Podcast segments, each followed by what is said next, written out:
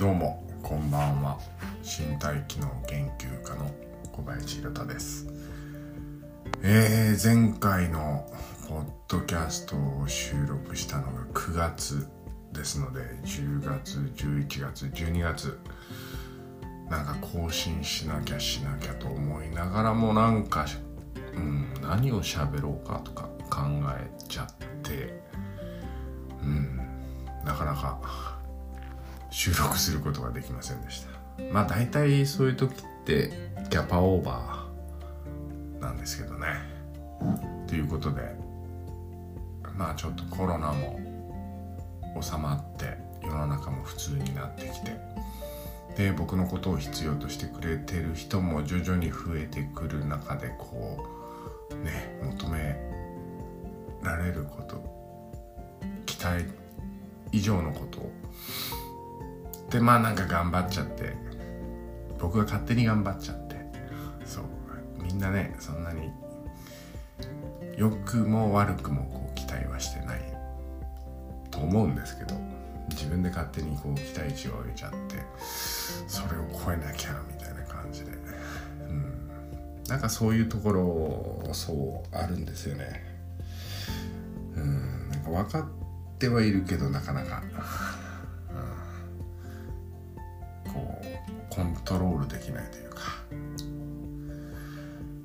そんなことがあって、まあ、これも言い訳というよりかはまあその経過観察というか結果に対する考察で次また同じようなことになるかもしれないし今回の気づきで、えー、進めるかもしれないしっていうことでまあその記録としてちょっとお話ししてさせていただきました。でそうなんですよ。気がつけば2024年年は明けてですね。新しい年が始まったんですけども。まあなんか今年はね正月の地震に始まり旅客機と海事の飛行機の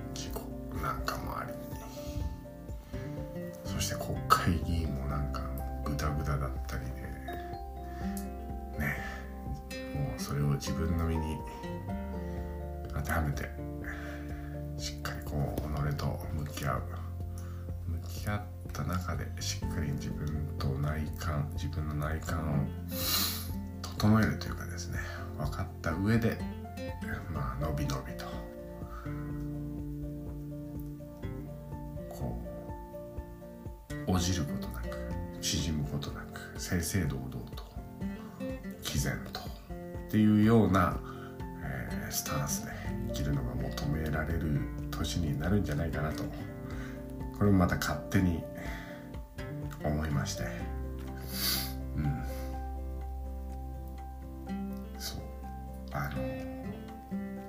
きることしかできないんですよ。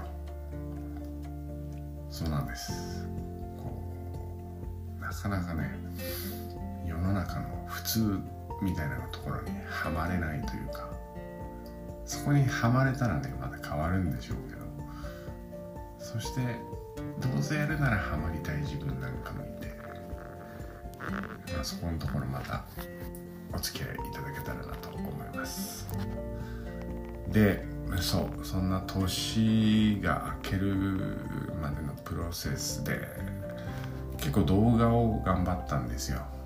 あのインスタグラムと YouTube にちょこちょこ上げてるんですけどまあ僕がやってることをどうやったら一番伝わるかなって考えたらやっぱり文字よりも音声だし音声よりも映像だし映像よりこうマンツーマンで face to face の状態が伝わりやすいんですよね。で、まあ、1対複数っていうのもいいんですけどやっぱりマンツーマンっていうのが一番分かりやすくて、まあ、そういう自分を表現して伝えるっていうのがまあ分かりやすい。まあ、そんなこんなでそこにこだわってたりします。いや何の話だ。うんあそう。何をやってるかっていうのをねそう伝えるには動画が一番かなと思って。でまあちょっと動画編集頑張ってみたんですよ。で動画編集頑張るとやっぱりなかなかね他のことには労力が下げなくて、うん、まあこのざまです。でも動画編集の楽しさも分かったしまあちょっとコツというか,、まあ、こういうのを上げていきたいなみたいなのも出てきたし、まあ、継続は力なりっていうことでせっかくポッドキャストも作ってるしポッドキャストだから届けられることなんかもねわざわざ映像に載せなくてもいいじゃんみたいなことはポッドキャストで。映像でこれを見てほしいっていうのは映像で、まあ、そういう発信表現の仕方になってくるのかなと思います。うん。でそう。発信っていうことで言うと今年はねこう年の頭からリトリートっていうので相談を何件かもらったりとかあとはまあ自分自身でもここ地元でね分に戻るみたいなことをコンセプトに、えー、やっていきたいなっていうので動き始めたところなんですけどまあ本当これまでのこうなんていうんですかねよくある形にはまるみたいなんじゃなくてこうちょっと作っていきたいなっていうふうなこともこう自分の中で気づいたんで、この辰年の勢いっていうのに乗っかってやっていきたいと思います。でそう。今日なんでこんなことを、えー、話したかっていうとあの友人古い友人がいて最近ねその古い友人のことがよく僕の頭の中に浮かぶんですよ。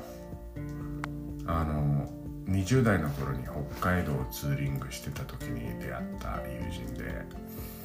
そのまま彼は北海道で結婚して北海道に住んで。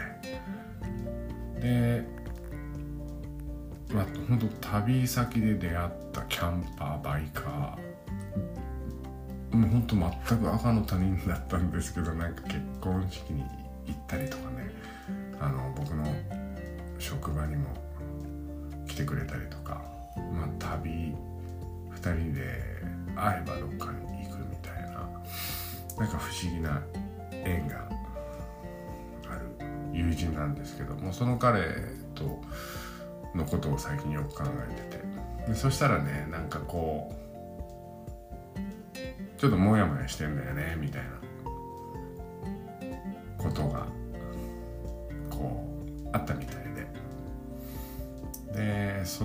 ことに関してこう DM をしようかと思ったんですけど DM 打つのはちょっとなんかなと思ったのでちょっとなんかなっていうのはきっとそういうことを思っている人あるいは必要な人って他にももっといるんじゃないかなと思って。で、まあ、具体的な話をするわけじゃないんですけど、まあ、それに絡めてちょっと僕の思うことを、話したいなと思って。でこうして、えー、久しぶりにポッドキャスト収録しているっていうところです。でまあその友人のことでねこう僕が伝えたいなと思ったことはあの人間っていう生き物はもっとこうそれぞれに自由でいいんだよみたいなことなんですよ。もうねめちゃくちゃ抽象的な話なんですけどこう僕は仕事柄人の体をたくさん見て触れてあの他の方よりこ体に精通をしていると思うんですけどなんかこうやっていけばいくほどこう体ってものすごくシンプルになっていくんですよね。ものすごくシンプルになっているっていうのはどういう感覚かっていうと専門用語で小難しく話すんじゃなくて、まあ、最大公約数みたいなみんなもう子供にも分かるような感じでこう伝えることが、まあ、そういうことなんじゃないかなと思うんですけどそのシンプルにすれば操作が簡単なんですよね。体を扱う。で扱うにあたって何を基準にすればいいかっていうのももうものすごくシンプルにイエスはノーっていうふうにこうしていくといいと思うんですよ。そうすると本当に体を動かすっていうのがすごく楽になるし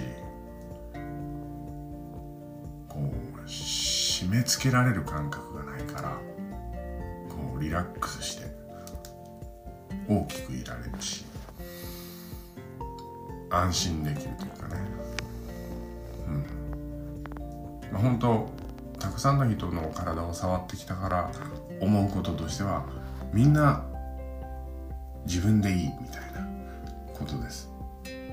親も違うし、まあ、兄弟でもこう背格好が違うじゃないですか。で性格も違うしそれぞれにこう快不快感じることが違うんですよね。でまあ自分自身じゃなくって例えばペットを飼うって考えた時にその生物が快適だなって思う環境で飼うかあもうなんか苦しい死にそうだああみたいな環境で飼うのかって言ったら絶対前者の快適な方でになるじゃないですか。だけどなんかこういざ自分のことになるとお腹にギューって力入れてこらえて我慢して頑張って頑張って頑張って頑張ってなんか耐えてみたいな。全然こう回とは程遠いところにこう自分を置いてたりするんですね。でまあそう置かなきゃいけない状況は時としてあるのかもしれないけれどもそれがずっと続いちゃうと本当こう何なんだみたいな感覚にもなってくると思うしなんか嫌だなみたいな。雰囲気になってくるじゃないですか全て。うん。なのでこう本当それぞれに快不快のこう指標が違うからそれぞれがやりたいことへ矢印を向けていく。でそれに対してこう不快だなって思うことも時にはやらない。といけない状況はあるんだけれどもでも全体で見た時にその、まあ、答えがですね自分が快適な方向に身を置いている時間が長い方が、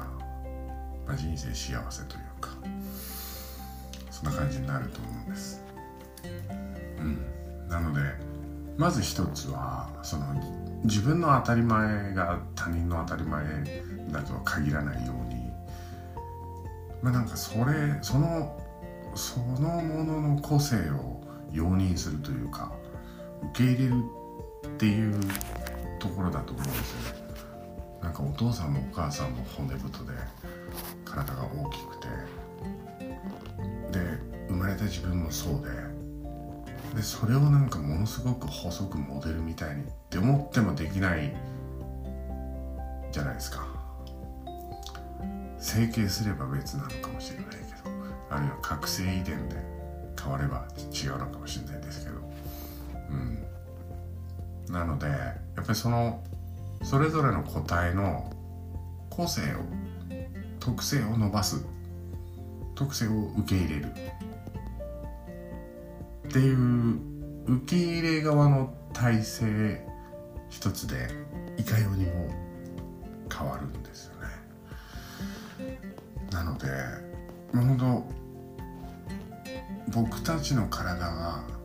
快適だって感じてる時はリラックスしてるんですよ。お腹の力が抜けてたり肩がすくんでなかったり。なんかこう顔がにっこりしてたりとか。リラックスした状態。で逆にこうストレスがかかってる状態っていうのはお腹が縮んでてなんかギュッてこう体が前かがみになっててよ四つ足動物で言ったら尻尾を巻いてるようなキュッてこうこらえてるようなそんな感じなんですよね。なのでこう自分の体の状況っていうのに一瞬一瞬こう気づいていればあこれは自分にとって快適なのかあこれは不快なんだっていう判断がついてくるんですよ。であるいは不快だなって思う状況でも自分のこう過敏な反射によってこう不快感を作ってるってこともあったりするんですよね。こう怯えてる犬がなかなかこうギュッてお腹曲げてうーって言ってるのを解除しないみたいな感じで。でもなんかこうひょんなことでその怯えを解除できたりするんですけどね。なんだけどこう無意識にこう不快だと感じる状況が長いと体は縮んじゃう。縮んじゃうんですよ。でまあこの縮んじゃうみたいな話をするとまたすごい長い話になるんですけどまた次にって言っても多分次は忘れちゃってるんでこの流れで言っておくと。僕たちのまあ社会の中で今腹筋を縮めてお腹を6つに割ってることはものすごく強いっていうことの証みたいになってるんですけど。そのお腹が縮んでるっていうことが強いっていうことに誰も異議を唱えてないわけじゃないと思うんですけどやっぱりそっちがこう大義としてねマジョリティとしてこうまかり通っちゃってる、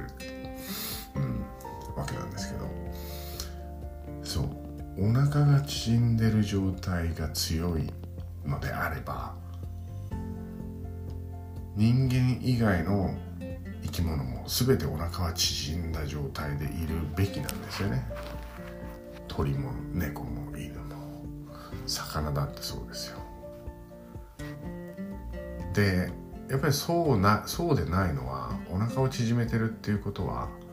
こう、まあ、服従であったりとかこう自分の、えー、体のコントロールを自分以外に委ねているっていうところにあります。でまあそういうのはいいか悪いかっていうと僕は悪いと思うんですけどその悪い癖を作る基本一番最初の動作が僕は気をつけなんじゃないかなと思うんですよ。なんかこうピシッとするみたいな。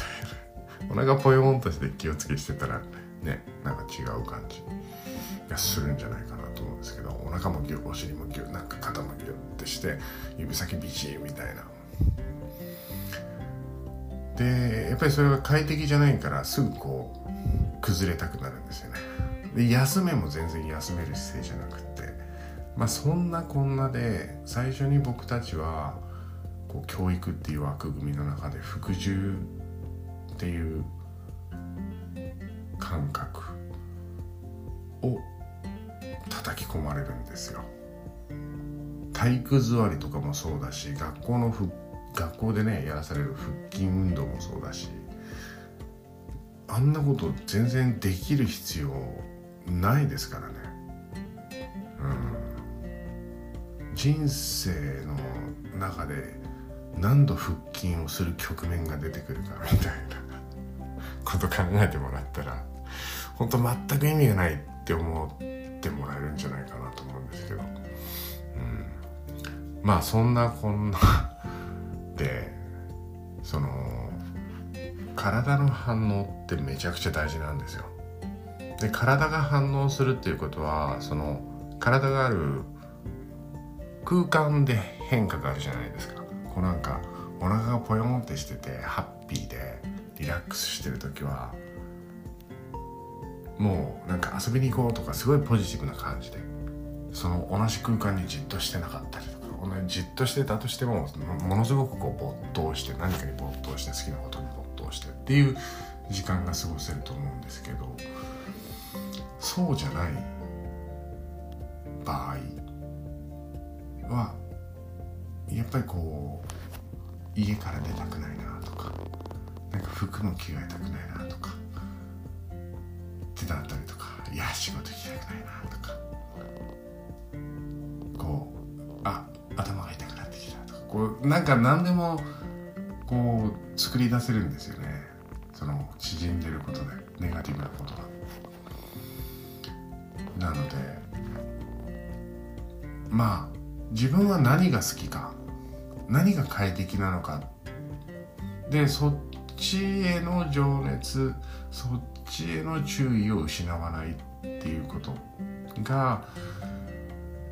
ものすごく一人一人違っていいし違った上でそれぞれが大事に思ってそっちに進めばいいし。で誰もやったことがないことだとしてもいや前人未到をした人を達成した人いっぱいいるじゃないですか。なのにこうなんで他人が「お前は凡人だ」みたいに決めつけるんだよ。みたいなそうね。そこももうもうやればいいよ。ややったらって言って乗せてもう。ぶち上げるところまで乗せちゃうみたいなそういうなんか上の方がやりがいがあるみたいな。いやお前は才能がないからもっと普通にこう安定した職でみたいな。ね言われたら結構へこみますよね。仮になんか親友とか親とか兄弟とか言われたらうわマジか。ってね、なので本当やっぱりなんかね僕たちはイソギンチャクと同じようにこう外部からの刺激ストレスに対してすごく縮むんですよ内側に。空間がこう収束するというか縮ん内側にギューって絞れていくんです。でそうなった瞬間に自分の体が世界に押しつぶされるような感何もかもがしんどくなって重力に負けちゃうんですよね。だけど、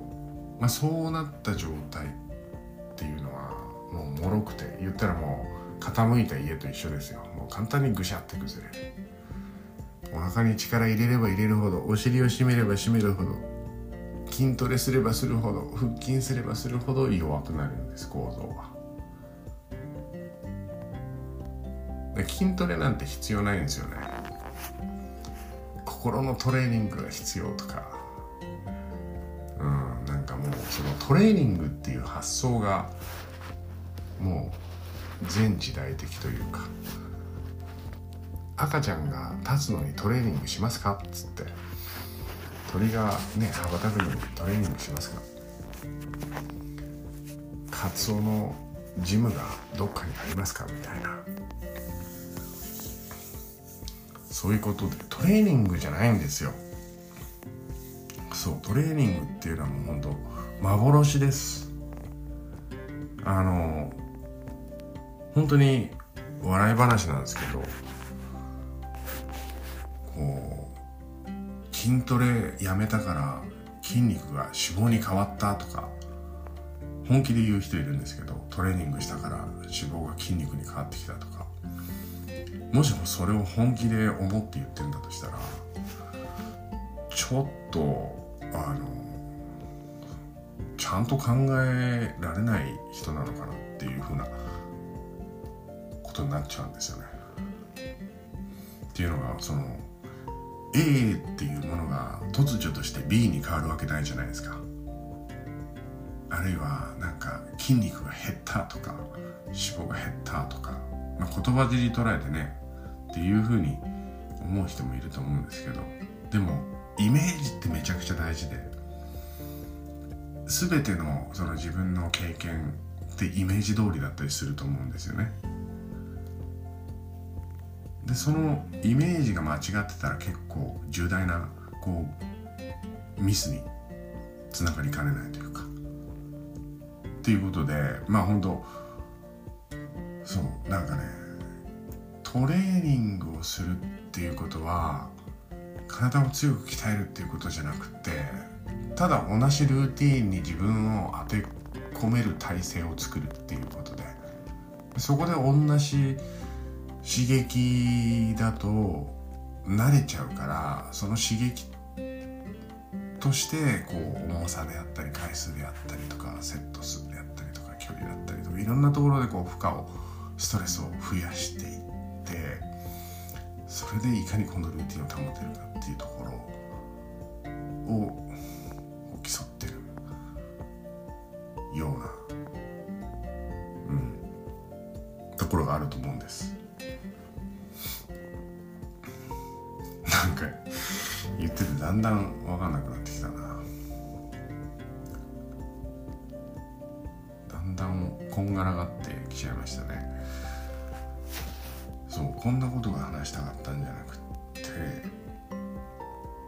まあお腹を縮めるみたいなそのトレーニングをするっていうことは体を強くするっていうことではなく自分の体をいかに正確に正しく動かすかっていうその動きのクオリティであったりとか感覚に対する敏感さであったりとかその刺激もそうなんですけど全体としての変化に気づくってすごくあの大事で筋トレは本当もうやめちゃったら筋肉が衰えるっていう脅迫観念のもといくんですけど例えば剣術みたいに訓練動作の訓練だと考えたら使えば使うほどこう技術校舎になっていくんですよね。巧みになっていくんですよ。だから歌舞伎や能の世界で人間国宝って言われる方は80歳でもものすごい動きをしてフォーマンスを見せることができるんですよね。だけどまあその訓練をしない我々一般に生活をしている人たちはこう何を指標にしていいかわからない。っていうのがあるんです。でまあ腰が痛い肩が痛い。それはもう構造が悪いから潰れそうになっちゃってそれに対して体が教えてくれてものすごくシンプルに考えれるとんですよ。痛いっていうのは自分が弱いから痛いんじゃなくて弱い構造になっちゃってるからだって5年前10年前30年前は痛くなかったりするわけじゃないですか。生まれた時からそうだったわけじゃないじゃないですか。もともと強いんですよ構造は。だけどその赤ちゃんの頃はお腹がポヨンとしてて3歳ぐらいまでお腹ポヨンとしてるんだけど小学校入ったぐらいからお腹をギュッと縮めることが強いと思い始めその動作をずっと繰り返していく中でどんどんどんどん体を潰していって不快なこともお腹を縮めて頑張った結果なんか構造が崩れちゃって今に至るだからこう筋肉が弱いからそこを鍛えたら強くなるじゃなくて不快だと思ってる。体が不快に感じてる。その感じた体を一回解除してあげる。みたいな訓練が必要になってきて。っ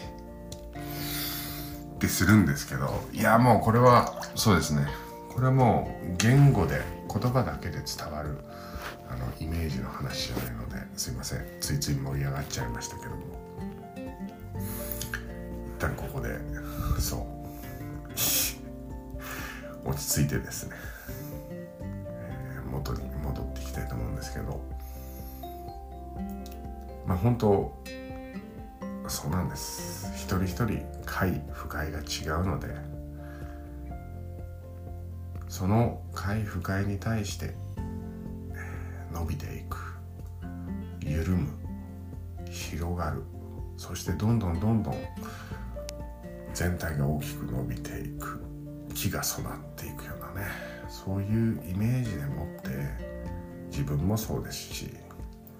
家族もそうですし友人もそうですしそうやって見てあげることができれば見てもらうことができればすごく自由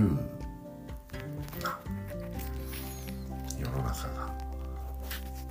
まあ、社会がね築けるんじゃないかなと思う。んですこうミスミスそんなギスギスした社会にいる必要はないので。電車のね音がストレスだなって感じるんだったらうんまあいろいろあるけどもうちょっと郊外に離れるかみたいな、まあ、そんなようなことです。すごいシンプルなんだけど僕たちは理由をつけてやらないだけなんです。でやらないのは自分がそこが気持ちいいからなんですよね。自分は動きたくないんです。なんだけど自分が動いたら場は変わるんですよね。物の見え方が変わってくるし見られ方も変わってくるし。何かが起きるんですよ。なのでもう本当すごい抽象的な話なんですけどまあなんかこのよくわからない話を聞いてああ確かにななんて思ってもらえたら嬉しいです。ありがとうございます。長々と、えー、よくわからない話にお付きいただきお付き合いいただきありがとうございました。ということで、えー、2024年。今年もどうぞ。よろしくお願いします。マイペースプラスアルファ。っていう目標で。やっていきたいと思います。それではまたねバイバーイ。